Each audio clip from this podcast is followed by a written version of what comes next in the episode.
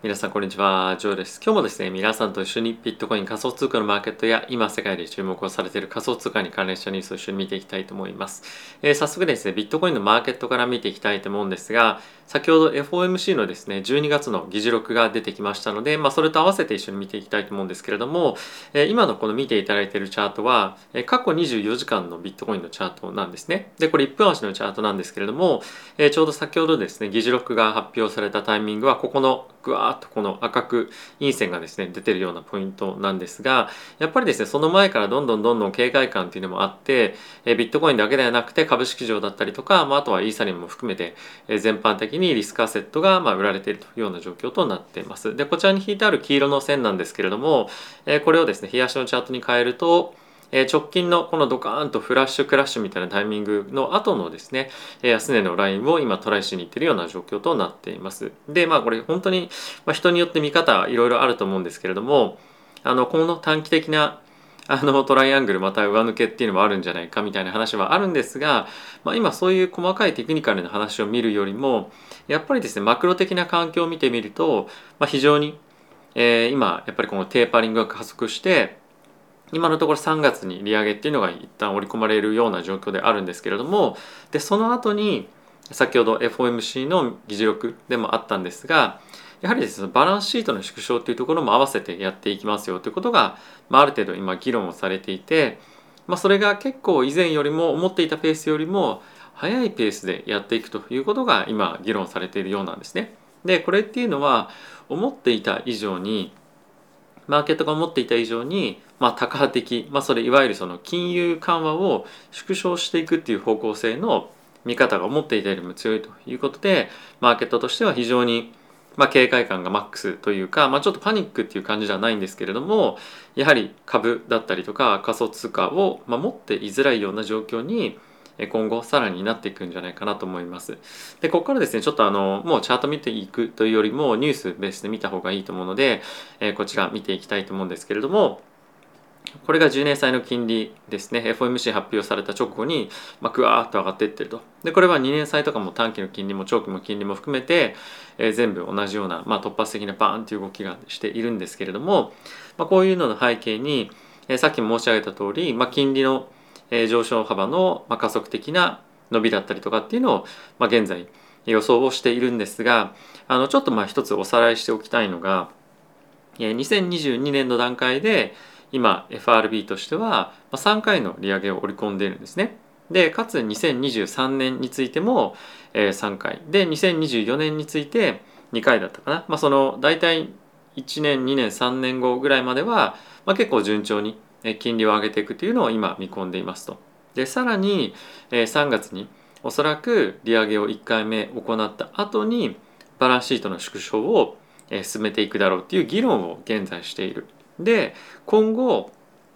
金利を上げていくのかもしくはそのバランスシートの縮小をしていくのかっていうののどっちをどういうふうに進めていくかっていうのはまだ決定していないんですね。というのもやはりそのバランスシートの縮小することによってどれぐらいマーケットにインパクトがあるのかっていうのはまだそんなにマーケットとしてもあとはその FRB としても分かっていないとでそれについてそんなにマーケットでの議論っていうのはあのパウエル議長を通して行われてないんですよね。まあ、これのあの前回の FRB の FOMC のタイミングでまあ、若干こういったところについて触れていたんですけれども、まあ、あまりマーケットのしっかりとコミュニケーションが取れていないことからどういうリアクションをするかっていうのが分かんないので、まあ、この辺りについてはあの FOMC を重ねるごとにマーケットのリアクションを見ていきながら考えていくといくというような方向性なんじゃないかなと思います。まあ、突発的には今マーケット下落してますけれどもどういうふうにやっていくか分かんないと。でプラスそれに加えて今、えー、こういった方向性に進んでいるイコールアメリカの経済世界経済改善に向かっているからだと思うんですがここ数ヶ月アメリカの GDP とかっていうのはやっぱりダウングレードされたりとかしてるわけなんですよね。なので本当に今のペースの回復が続くかどうかっていうのはマーケットとしては不透明感が非常に高いので、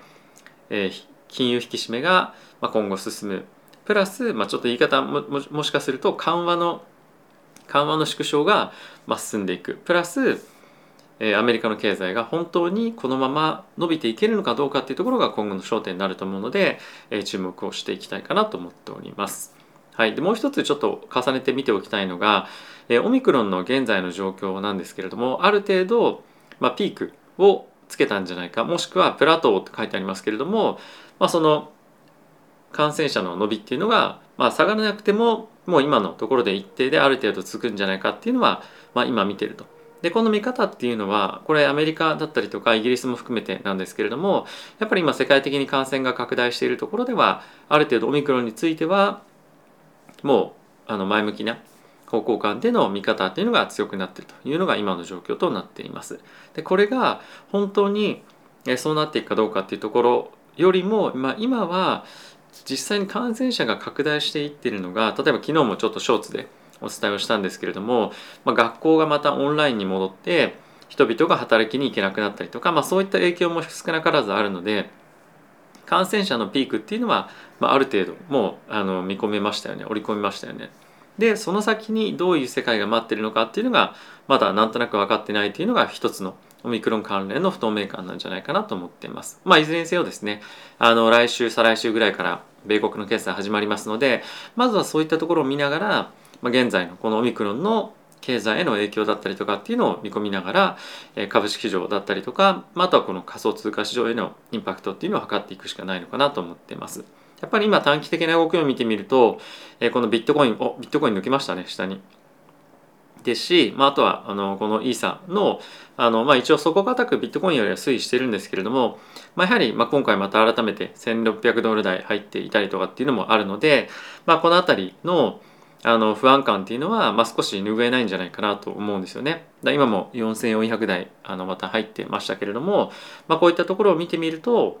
あの、まあ、突発的な不安感だったりとかリスクオフがまあ進みやすい状況にもあるのであのまだまだ、まあ、ディップで買っていくっていうよりもちょっともう少し落ち着いた感じになるまで見てもいてもいいのかもしれないですよね。ディップで買いたい人はもうちょっとあのマーケットでおそらく利上げのタイミングだったりとかこのバランスシートの縮小これランオフっていうんですけどもランフのディスカッションが、まあ、さらにこの FOMC 議事録の後にされてきたりもすると思うので、まあ、そういったところでまたドカーンと下に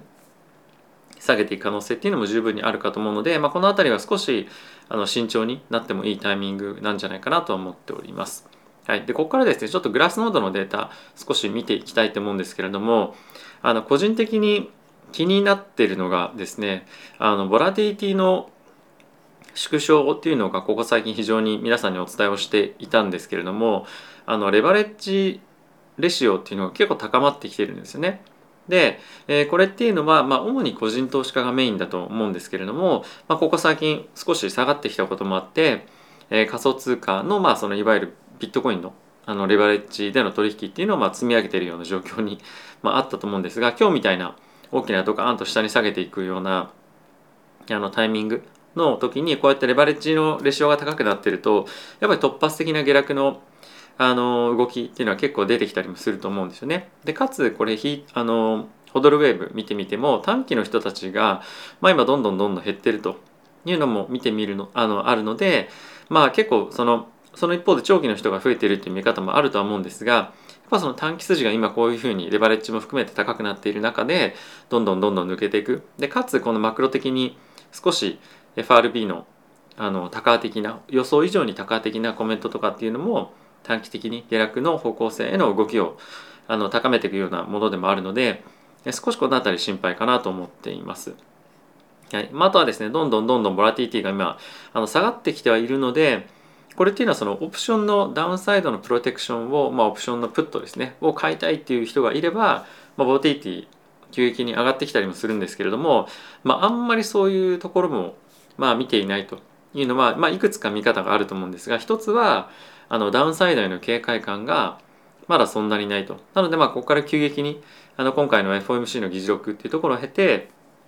ダウンサイドのプロテクションをあの取りに行くとかっていうことですとやっぱりまああの先物を使ってのヘッジの売りとかっていうのもあったりすると思いますし、まあ、その辺りあの急激にやっぱりもっとバツンと下に動くっていう可能性もやっぱあるんじゃないかなと思うのとあとはやっぱり仮想通貨全体の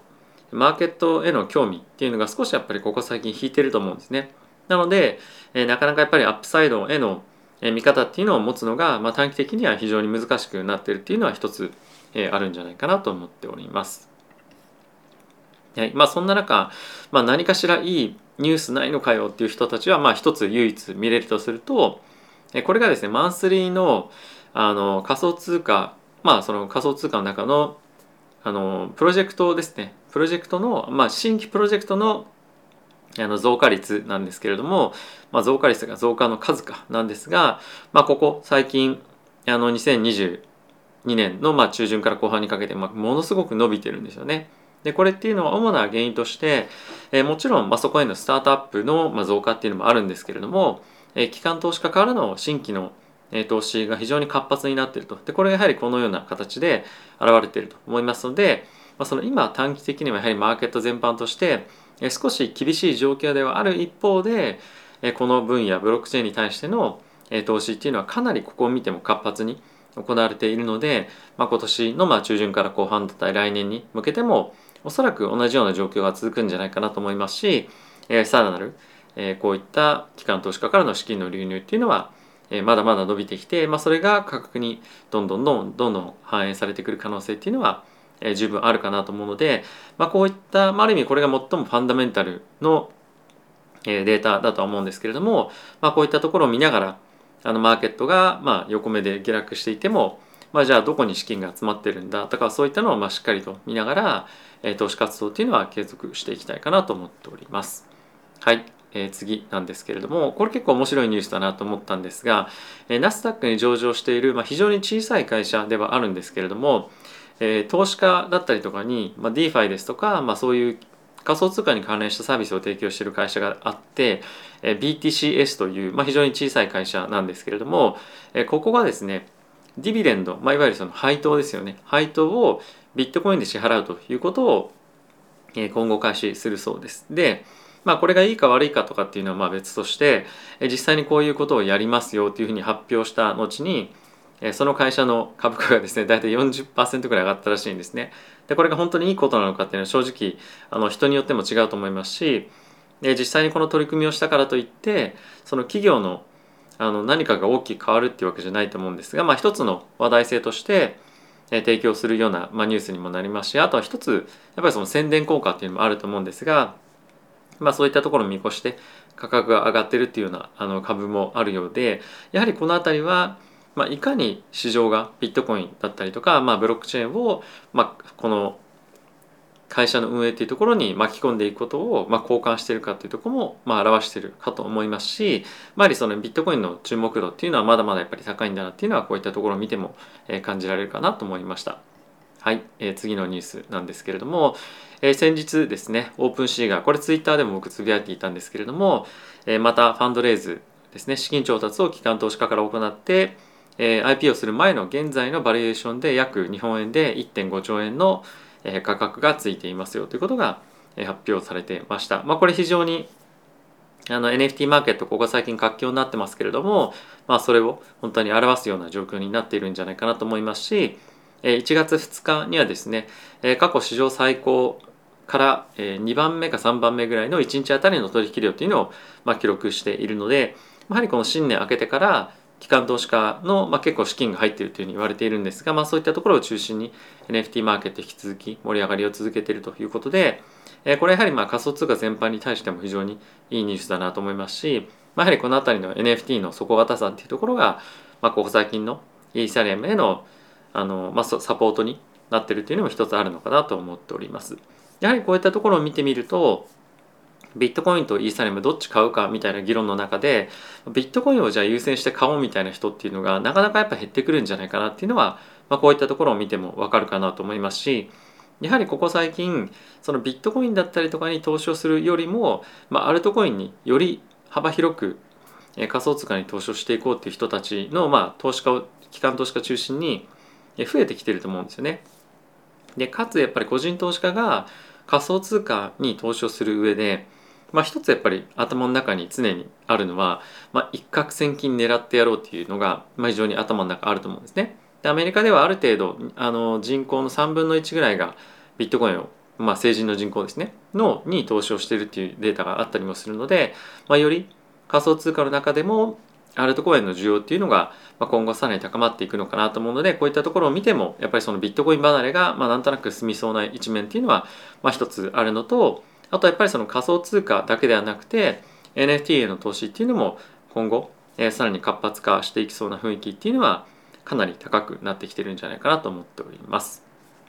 はい。ということで、えー、皆さんいかがでしたでしょうか。まあ、今日の本当の大きな、一番の大きな重要ポイントっていうのは、先ほど一番最初に申し上げた FOMC の議事録で、彼らが、まあ、FRB がどういうふうに今後、金融緩和の縮小をしていって、でかつ金融緩和を、まあ、やめていく過程の中で、どういうふうにあの引き締めにつなげていくかだったりとか、どういうペースで引き締めをしていくか、もしくはどういう方法で引き締めをしていくかっていうところが今後、えー、さらにフォーカスされていくと思うので、まあ、しばらくはですねあのこれ仮想通貨だけじゃなくて株式も含めて結構厳しい相場になると思うので、まあ、あんまりその楽観視をして、え、ガンガンガンガン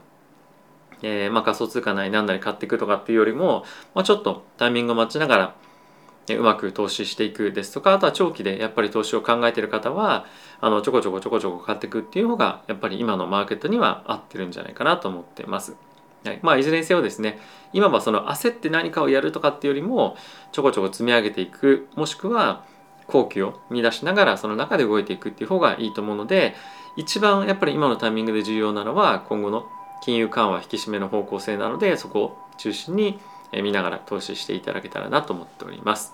はい。ということで、また次回の動画でお会いしましょう。さよなら。